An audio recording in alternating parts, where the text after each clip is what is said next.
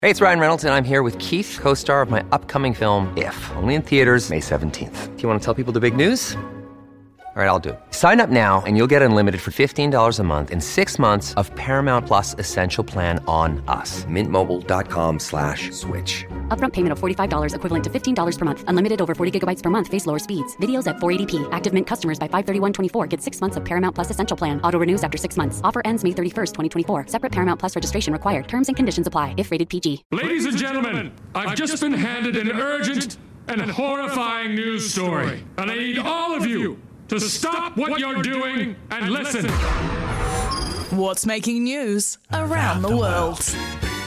That's been the nerves of uh, Robini. Of course, Sammy Hewitt on breakfast for the next couple of weeks. So, me and Robinio, and he comes up with some weird news. What do you got? It is some weird news, uh, and it, it kind of continues. I guess yeah, it's, it's not actually too weird. We, we'll ease into it, I think. Okay. Um, firstly, New Jersey man lost his high school class ring during a trip to the beach in 1972 Stop it.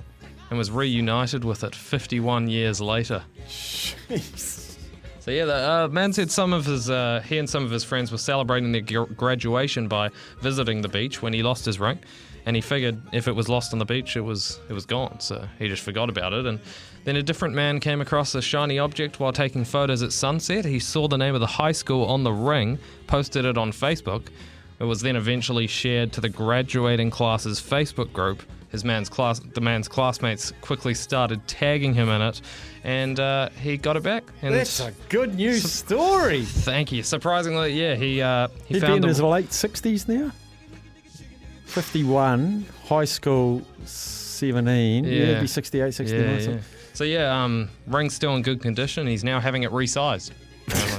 Fat fingered. yeah, yeah, exactly. Um, another story. Flights are delayed every now and then. They are. They are. We know this. Um, and uh, I, I actually saw this on, on TikTok, Steph. Saw a, Okay. a video this guy made. Uh, scheduled flight from Oklahoma to North Carolina was delayed for nearly 18 hours. One man not only decided to wait it out, but was the only passenger to do so. So uh, he soon discovered all of the other passengers who were supposed to be on the flight had either caught other planes or just given up. So what did he do? They uh, they flew the plane With him. with him. the man made this TikTok where he joked he had bought out every other seat on the plane to avoid having to deal with people. and uh, yeah, apparently the crew for the flight had to get called. They were about to go to bed at their hotel, and he felt bad because they literally had to come back just for him. Not But, his fault. um, yeah, well, exactly. He, he said they were uh, they were all in good spirits, and he even um, ended up making friends with the plane's crew during his flight.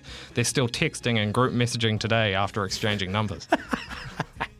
I'd love something like that to happen to me. yeah, I was on, I was on an internal flight from Phuket to Bangkok or Bangkok to Phuket, and they were relocating one of those two-story seven four seven things. Six people on the plane.